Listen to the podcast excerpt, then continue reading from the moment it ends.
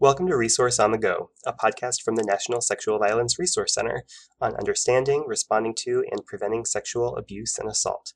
My name is Louis Marvin, and I'm the training specialist at the National Sexual Violence Resource Center. This podcast is part of our Male Survivors series. Today, Michael Munson joins me again for part two of a two part conversation on working with transgender men and transmasculine survivors of sexual assault.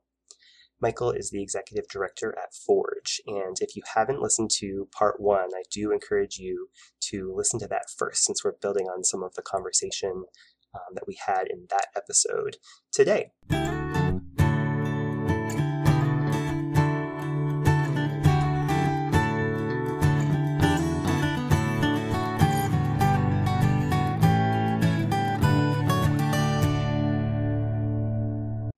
So, welcome back, Michael. It's good to be here again with you. Um, yeah, so last time we talked a little bit about um, transgender men and transmasculine folks who um, survive sexual assault and um, some of the things that have to do with um, socialization and stigma and different things that advocates should know about um, about trans men and transmasculine folks. And today we're talking more about services at at sexual assault centers. And I just want to start by talking about support groups. I know that Forge has done some research on gender inclusive support groups. So, talk about how you did this and some of the things that you found. Um, first of all, I really enjoyed our conversation last time, so that was really fun to like have kind of that um, primer of of trans men and and trans masculine folks, and I'm I'm looking forward to having a discussion today that really dives in more deeply to to some of the topics that that advocates and, and other folks might um, find more practical in their in their work. So you mentioned that we did some research, and we did. Um, we were funded. Um, we are so appreciative of the funding through Reliance in 2016, 2017, and we were able to do a really kind of cool process of doing internet-based survey and then following up with around 18 of those people that responded to the survey. We had about 100 people that responded to the survey, and then 18 of them we, we found really captivating. And we did in depth interviews with those 18 individuals. So the combination of the survey respondents and the in depth interviews were all by people who were successfully running gender integrated support groups. So support groups that included women and men and trans people and non-binary people. So literally any any gender uh, of anybody was welcomed into their support groups. And we really we learned a lot in doing this. We we learned simple things like it it wasn't as hard as people thought it was going to be because um, i think a lot of times people think oh my god how do i switch from an all women's group and it's usually all women to something that's not all women? And people overwhelmingly found that it was really pretty simple and the benefits so much outweighed any of the challenges that they they found in working through and getting buy-in and all of those pieces. So um, i think that's the biggest takeaway from the research that we did. Um, but there, there are some bits and pieces that um, i can share with you that i think are relevant to to trans men in particular and and trans masculine folks and I think the obvious is something that we all know who work in this field of like everyone deserves the support that they want and that they need. And for a lot of survivors, that's about being together with other survivors. So in COVID, it might be being together on Zoom, but that process of being together with folks can be so transformational in people's healing that you can't get it another way. You can't get it by one-on-one therapy. You can't get it by reading a publication. You know, it, it really involves that human-to-human connection with peers. So that's kind of the the preface of everything. And so, you know, our job was to look at how how can people set up these structures in ways that feel good for everybody, for both facilitators as well as for participants. So not just trans participants, but for all participants. Um, and so what we we really kind of looked at and found were that having gender integrated support groups really recognizes the full range of possibilities for people and their identities. So not just about gender, but it said, you know, hey, if we welcome men into the space, if we welcome trans people into the space, who else are we welcoming? So it kind of like opens this door to it, we're being an expansive group And that can mean we're expanding in lots of different ways, even though that's not talked about the other thing that it's critically important for is is obviously the folks that identify as non-binary don't oftentimes have an option right of going to a women's group or a men's group. So having a gender gender integrated group really allows the largest portion of the trans community to feel at home in a group. So just the reminder for folks that um, non-binary folks make up about 35% of the whole trans population whereas trans men trans women are about 33% so it's not a huge amount different but it's a substantial amount of people. So that's a cool benefit as well. Some of the other benefits are really about like ensuring that survivors don't feel rejected. So, you know, if somebody wants to access a support group and the agency says, oh, we're for women only, that's going to be another set of rejections for folks that can't access that group. Um, you know, in, in other ways, this is kind of related to the feeling of rejection, but it's like, how do people feel included? So I think for trans folks in particular, especially trans men who grew up with the things that we talked about last time, which were this this dominant paradigm that violence and, and sexual assault happens against women. And so when there's, you know, when a trans man has been sexually assaulted, either in childhood or adulthood, he might be wondering, you know, do I fit in with other survivors of any gender? And so having a group that they can be part of really does validate both their experiences and their feelings of isolation. So that's another one of those, you know, kind of cool benefits. Um, a couple of other things, if I can just share a couple more things, is that we found that having gender integrated spaces really reduced other forms of stereotyping and assumptions. So if people make assumptions based on gender, what other kinds of assumptions are they making? Maybe about race or disability or religion. And so if people are in this integrated space, can there be these discussions about some of the other things that people might hold you know as an assumption as a stereotype because we all have them. And sometimes we don't even know that we have them until we start to talk about them or people share their experiences. And so those stereotypes kind of come out then. So it's very beneficial around gender but it can also have these perks around what else people might be holding that they they didn't know about. Um, we also found that people were able to learn new skills and they were able to recognize sexual assault. They were able to recognize abusive behavior in different ways.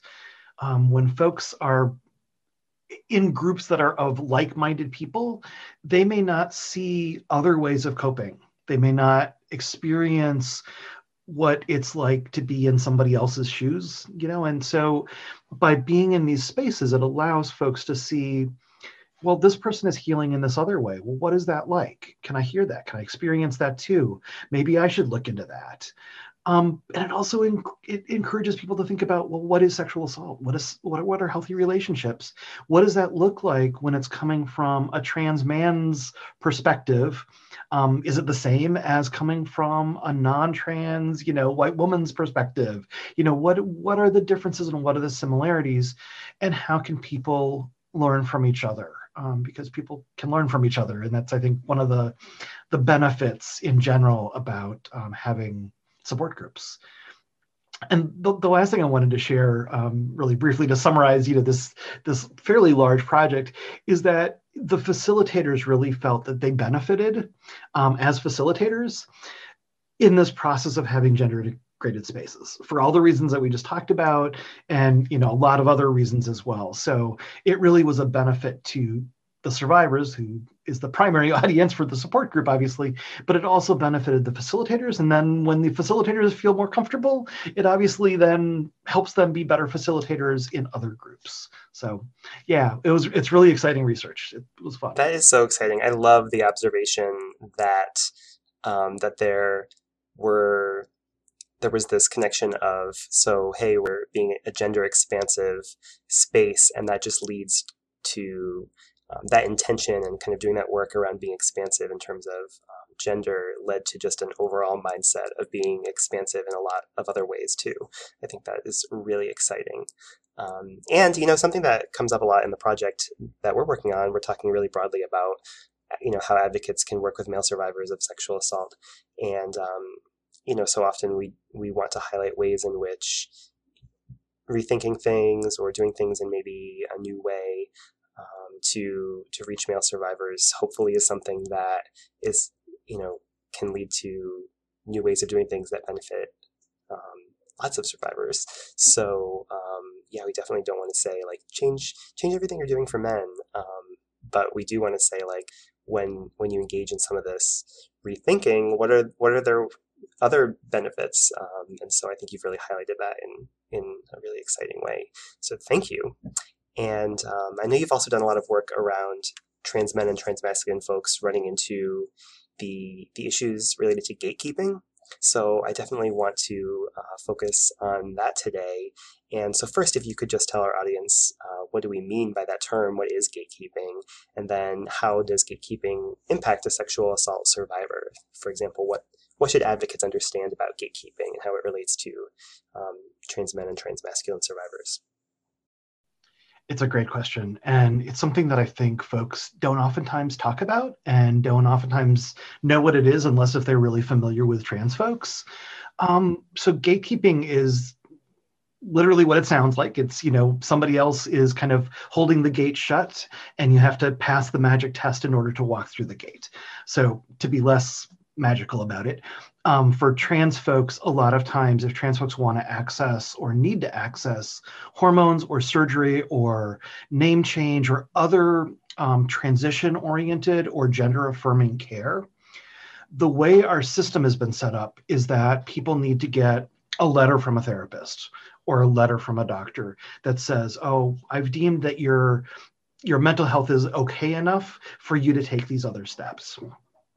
So this is a huge systemic issue, and I I, I don't want to come down on either side of the gatekeeping model because, you know, it, started from a really good place and a good intention with the Harry Benjamin standards of care, and it, that's morphed into the WPATH standards of care and now into some other informed consent models. So it, it, it, started in a really good place of trying to protect trans people, as well as trying to protect the providers um, who might have been getting some pushback about what they were doing and some, some legal challenges because of that.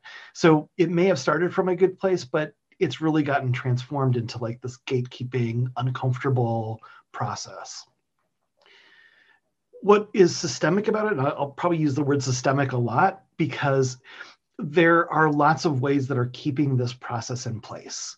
So one of them is really our insurance companies. So for folks that are um, that have insurance, which obviously is not everybody, and for folks that have insurance that covers trans-related care, which is not everybody. So if you have insurance and it covers trans-related care, most of the time insurance companies are going to require that letter from a therapist in order to access hormones. Um, a surgeon is not going to engage in, in gender affirming surgery if they don't have a letter from a therapist and a physician. So the system or the systemic challenges are not just, oh, this therapist believes this or oh, this physician believes this. It's, I want my insurance company to pay for this procedure because I don't have $20,000 or, you know, pick the, the dollar amount and so the gatekeeping is kind of self-perpetuating in that process. So even if a provider is really invested in informed consent those insurance companies are kind of holding that in balance the, the gatekeeping in balance. So if we look at this if we kind of you know broaden our scope or, or or narrow our scope when we look at any kind of provider we know that there's like a power imbalance. I mean, anytime a survivor, I think, is seeking services, there's inherently a power imbalance. When we add that gatekeeping kind of on top of it, there's like this heightened sense of power imbalance of, you know, what if I say certain things to this provider? Are they still going to be able to write me a letter so that I can have life saving, gender affirming care in my medical, you know, transition, in my legal name change, in whatever it is that I want to pursue as a trans person. So a lot of times what seems to be happening is people are choosing to have more than one therapist. So they're picking a therapist that they can do gender-based stuff with, get their letters, get their get all their process stuff with. And then they're choosing a separate therapist for their trauma. And while that's in, you know, inherently not necessarily a bad thing, what's oftentimes happening, what we're seeing is that folks are not sharing their trans history with a trauma based therapist. And again, there's nothing wrong with doing that if that's what somebody wants to do, if that's an affirming thing for them is, you know, to not discuss their transness, that's cool. But for a lot of folks, that doesn't take into consideration their whole self, their whole body, their whole childhood experience, which might be in a different gender. So having that split really challenges people's healing and really fragments folks in ways that they may not have been that fragmented beforehand, but in seeking care, they've ended up more fragmented because of how they're trying to navigate those systems. So those are some of the rules around gatekeeping. Um, there, like I said, there's some some standards of care that are a little bit more liberal, but then we go back to those systemic uh, challenges. Yeah, yeah. Thank you for for laying that out and um, and describing it for for advocates who are maybe wanting to be intentional about not um, participating or perpetuating some of the negative consequences of standards of care or to not do gatekeeping. Um, what are some of the things that advocates could um, could do to to challenge that paradigm and to be um, welcoming to folks who who do want to share more of themselves in um, in a trauma related space? Yeah, good question. So um, I think when we look at at advocates, um, and I know I was really talking more about therapists in kind of the, the presentation about what gatekeeping is, but a lot of times advocates are therapists or um, therapists are advocates. So there is a blending of those two things. And advocates are oftentimes that intermediate intermediary person, right, of, of connecting survivors to um, other mental health care providers. So I think some of the things that that advocates can do and anybody working with a survivor can do is to really make sure that they're up to date on who trans folks are and have that educational foundation that they can work off of. So, you know, get informed um, listen to forge's webinar trainings not to self promote but like you know that we have like 70 hours worth of training. So it's there's no um, barrier for advocates to get access to trans informed care and and what they can do. So get informed is is i think number one. Ideally trans um, advocates for trans folks would also have trans affirming providers on their referral list so if an advocate is going to, you know, suggest a service, whether it's mental health service, a support group, um, you know, even if it's a yoga group or something that's, you know, non-traditional but really, really helpful in healing, does that advocate know what the policies are um, of that organization that they're referring out to, what their trans policies are? do they know about that that therapist and what their feelings are about trans folks and how welcoming they are you know, and I, I, think also kind of related to that, ideally advocates would work with survivors and help survivors navigate finding providers or navigate finding, you know, the, the skills and the things that they need.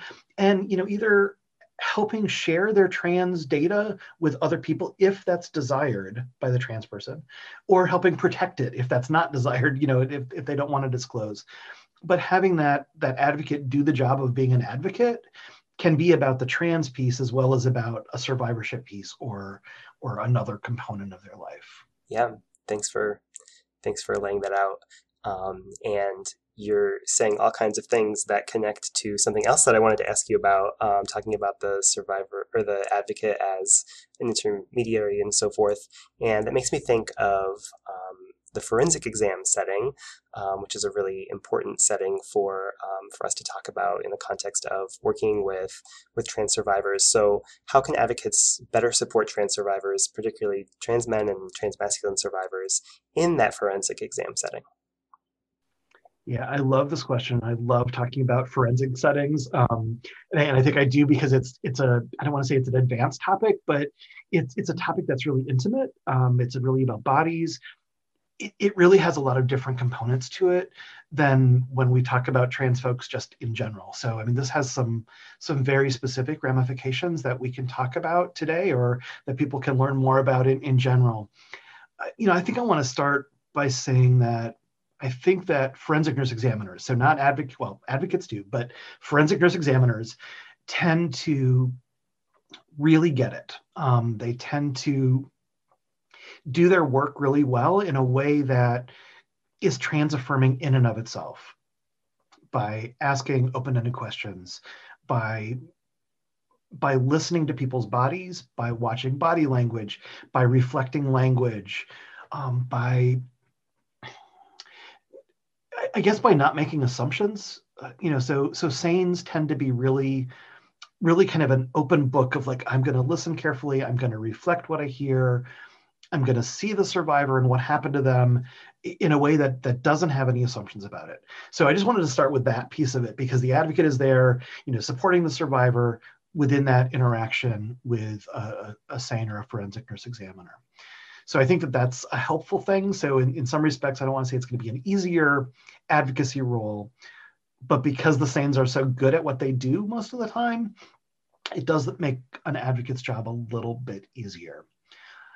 Um, so I think of the, the survivors who do want to pursue forensic care. And obviously there's some challenges in looking at that because of how many trans folks have had negative experiences with medical providers, with law enforcement. And I think a lot of people think that there has to be law enforcement involved if they go for forensic exams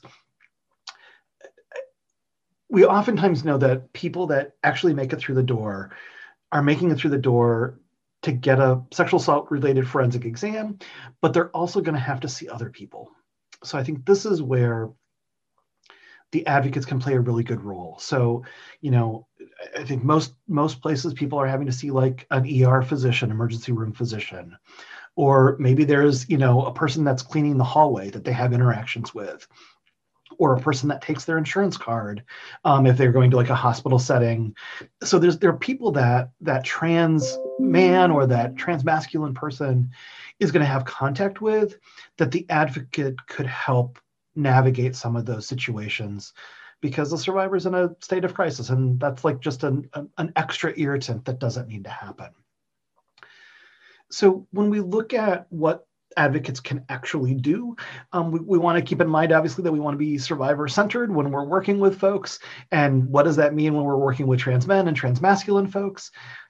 We want to make sure that we ask that survivor in some way, how would you like me to advocate for you? What is it that you would like me to do?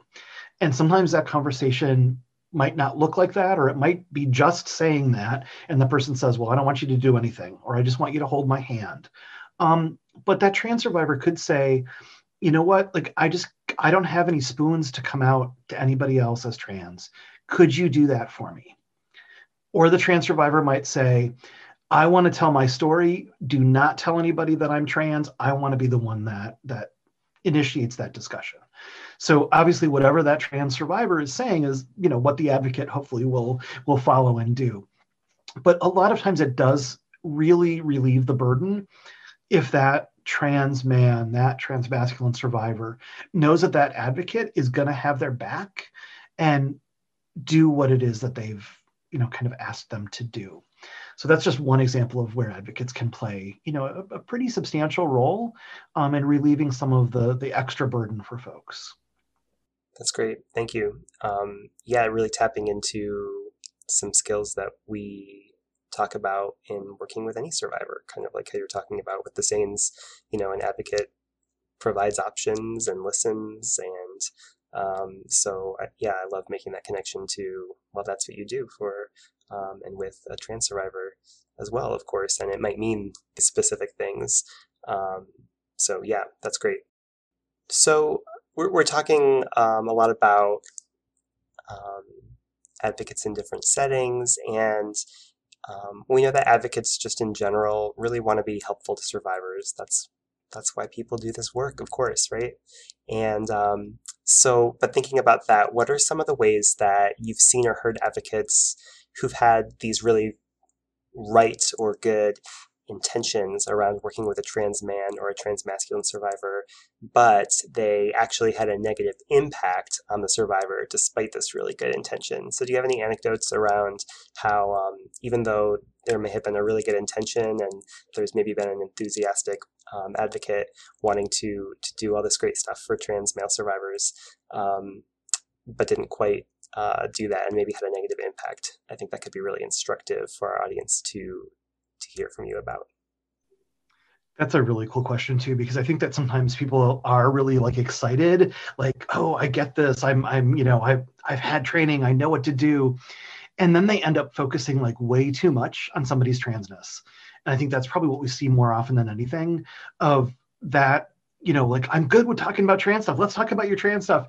And that is not why somebody is seeking an advocate. That's not why somebody is, you know, going to a forensic, you know, exam it's not about their transness it's about what happened to them. So i think that the the overexcitement that can happen sometimes by advocates who know a little or know a lot can really kind of do some damage and some harm to, to trans folks. Um, so i think that's probably like the biggest thing that we see is just people that want to be helpful and they're just kind of they kind of go overboard and need to like kind of reassess themselves and go hmm I don't need to know that question's, you know, the answer to that question. Where am I? Where's my client? You know, how am I going to respond to their needs versus my need for curiosity, my need to try to say, oh, I get you, I get you. So yeah, it's it's a good question. Yeah. So being like this maybe overambitious ally type of person. um, yeah, I think that's a great thing to, to draw out is yeah, um, how that enthusiasm can sometimes cross the line into harm. And, um, you know, I think that advocates or programs who are maybe thinking about some of these practices that they can do or some programs that they can offer that we've been talking about throughout this conversation you know a really important piece of all of that is how do trans men and trans masculine folks in a community um, hear about that program or um, get the message that these services that are offered at the at the uh, sexual assault center are relevant to them. So how are how are some of those um, what are some of those ways that trans men and trans masculine survivors might might get those messages, might hear that the center is available to them and, and that um, that the staff is um, able to to serve them um, at their center? How might they find that out? Good question again. You have lots of good questions. Um, so I think when we look at things, um, this is another example of why it's really good to have best practices in place. And some of those best practices are things that a survivor might not really see, but might be able to feel. So, you know, if we are picking up the phone and we're doing crisis work, or whether we're picking up the phone to do like, let's set up an appointment with somebody, when we introduce ourselves to somebody, do we say, my name is this and my pronouns are this, and would you like to share yours? If we do that with everybody, right, that's a best practice. That's going to really tip a trans man off to like, oh, well, they might get they might get me here. They might welcome who I am in my totality in this space. Um, if we have providers that you know do support groups and everybody shares their name and their pronouns, you know, is that another best practice? Sure, it is. How does that feel? So, like, you know, that's presuming that somebody's already in the door. But you know, we know that a lot of times trans people will access services. They'll access at one time, and they'll go, "This is these people do not understand me. I'm not. I'm not going to invest more of my time and energy this is too hard. And so they'll leave. So you know they make it in the door. Let's make sure that they they stay in that door. Um, we just talked about this a little bit about you know the, the asking the curious questions. So you know best practice too is like don't ask curious questions. Do you really need to know that information about somebody? No i don't think you really do. So like you know when people are curious about well have you had the surgery? Well first of all there isn't a surgery that goes with the surgery and it's none of your business right? So we we need to put our, our hat on of like, well, would I ask that to anybody else? And then think about how how or why am I asking that to this trans person that's in front of me? So some of those best practices really go a long way in terms of how we can create an environment that is aware and friendly and all of those good things. Yeah, I'm thinking about um, like how how someone might even find out in the first place that a sexual assault center is the type of place that they might even go, that it's even an option, um, that that the services are relevant. Like, are there are there um, ways in which someone might hear about the center and its work um, that says, hey, we are um, a place that serves everyone, uh, people of all genders, and um, that sexual assault and harassment um, are things that um, happen to people regardless of gender. They're, they're issues for um, for all of us, and we're we're here to do that work. Are there are there ways that there like avenues of reaching um, trans men in local communities that you can think of that might be particularly useful for programs to know about? Yeah, I think that there's a couple of things. So one is really where are agencies advertising, and I don't necessarily mean paid advertisement, but are agencies reaching out to places where trans people might congregate, where trans people might be, you know, reading a zine or a publication or a website. Um, where where is that outreach being done to? How is it being done? Um, are the images used in that outreach women only? You know, how how all of those best practices again with how is information literally going out to the world? So trans people are going to see it if it's out in the world. And what's really important, what we know about is that it, it's important to be explicit in who's included. So rather than saying, you know, all genders are included or everyone is welcome here, it's really critically important to list out, you know, trans men are welcome here, or um, people of all gender identities and gender expressions are welcome here. So to really state those things really clearly um, will go a farther distance than just saying, oh, everybody's everybody can come in. Um, we know too that agencies that do specific outreach to trans groups, to LGBT community centers or other LGBT groups, if there's no trans specific groups in, in somebody's area, it, it's really important to develop those relationships and those alliances because trans communities are usually tight knit if one person knows something, they can share it with somebody else who's in need of it. So when agencies do make that personal connection with trans organizations or trans and queer organizations, it's going to mean that those trans and queer organizations know about the sexual assault services and can share it with their, their buddies, share it with their friends, and have that as a resource. We also encourage folks to think about where they can partner with trans organizations. So again, not every community is going to have a trans organization. Um, if you're in a rural community, that may not exist. But you know, do you show up with folks and do cross trainings? Do you you know say, hey, we'd love to come and talk to your trans organization. We'd like you to come and talk to us. Let's have this mutual dialogue. And again, that can be another process of building trust, um, increasing kind of the positive reputation and people are going to say like you know hey i know who these people are. I'm going to be willing to go to them because of that. So the other piece of that right is like we can cross train we can connect and we can show up and showing up is more than just training or making a phone call but is there a pride event? I know pride gets kind of a lot of attention but is there a pride event? And does that sexual assault agency show up at pride? Whether it's in the parade as a table you know wherever it is do people go to conferences and table at those conferences if they're trans related conferences? Do people do things where there can be a mainstream presence within that trans space? Are people showing up for rallies? And i know that that's a political thing that a lot of times sexual assault agencies or individuals don't feel comfortable doing but there's a lot of places where people people will do that from sexual assault agencies. So where can people show up and how do trans people see that that agency is making a difference. So that's a piece of it. I think another piece is really about when somebody is thinking about accessing an agency, they may um, kind of scope out that brick and mortar place. They may see what it looks like. They may see if there's a rainbow flag in the window, if there's a window. They may kind of, you know, peek through the the door and see what it physically looks like you know, are the walls painted pink? Not to be stereotypical, but like, does it feel like a place that might be welcoming of people of all genders?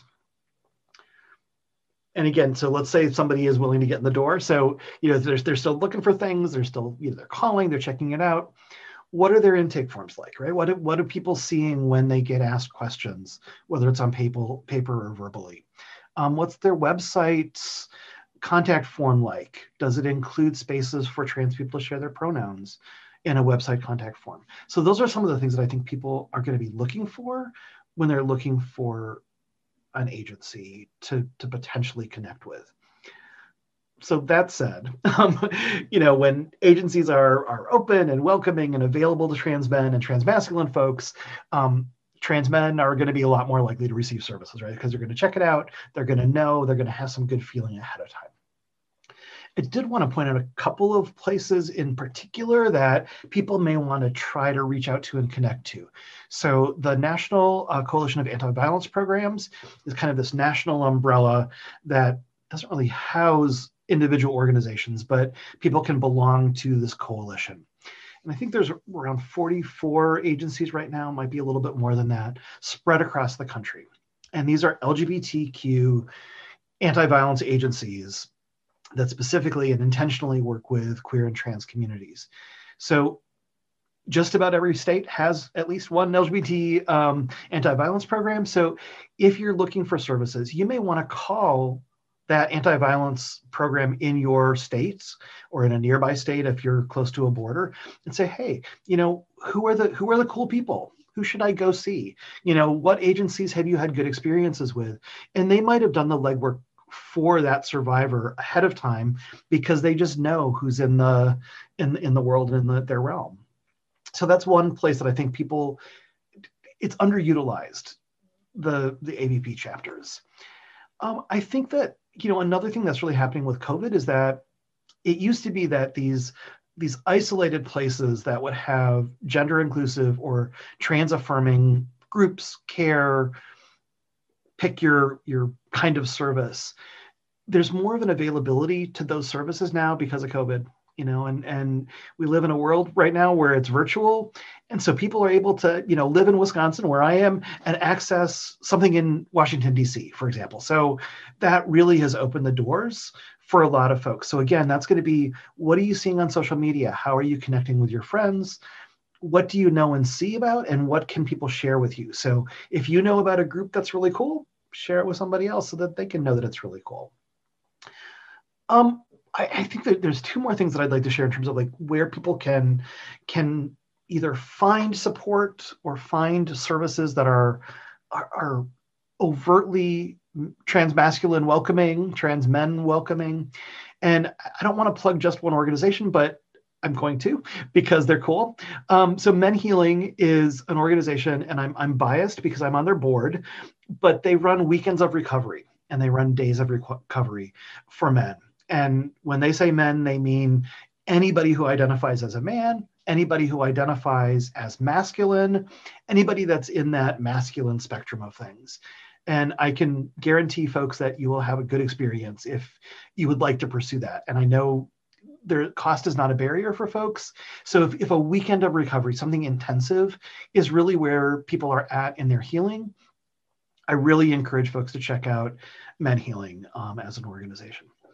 And the the second overt resource is Forge's resources, which is kind of, you know, I don't mean to self plug again, but like we we do have, you know, many resources that might be uh, comfortable for for trans men and trans masculine folks and feel really supportive you know whether it's accessing one of our larger print guides like how to access therapy and navigate some of those challenges that we talked about before or what's a typical trauma response and understanding those those neurobiological processes that people may not understand that they're what they're feeling is normal and active um, and people you know find support in connecting with forge online and social media.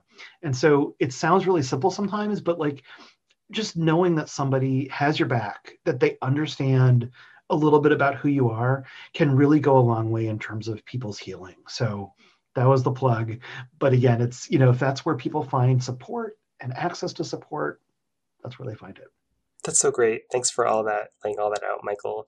Um, yeah, so often we talk about how it, it's great to be ready and have services um, that are, are ready to work for any group of people you're talking about, but they have to know about it too. So I think you've provided such a great um, range of, of options and different ways that people can can get the word out about their programs and say, hey, we're here to support you, trans men in our community.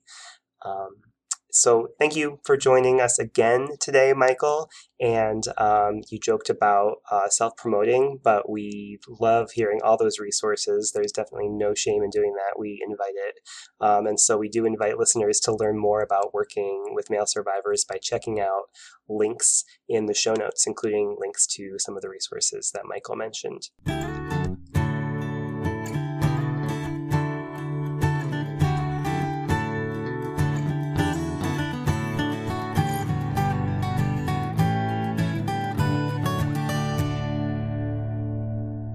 Thanks for listening to this episode of Resource on the Go.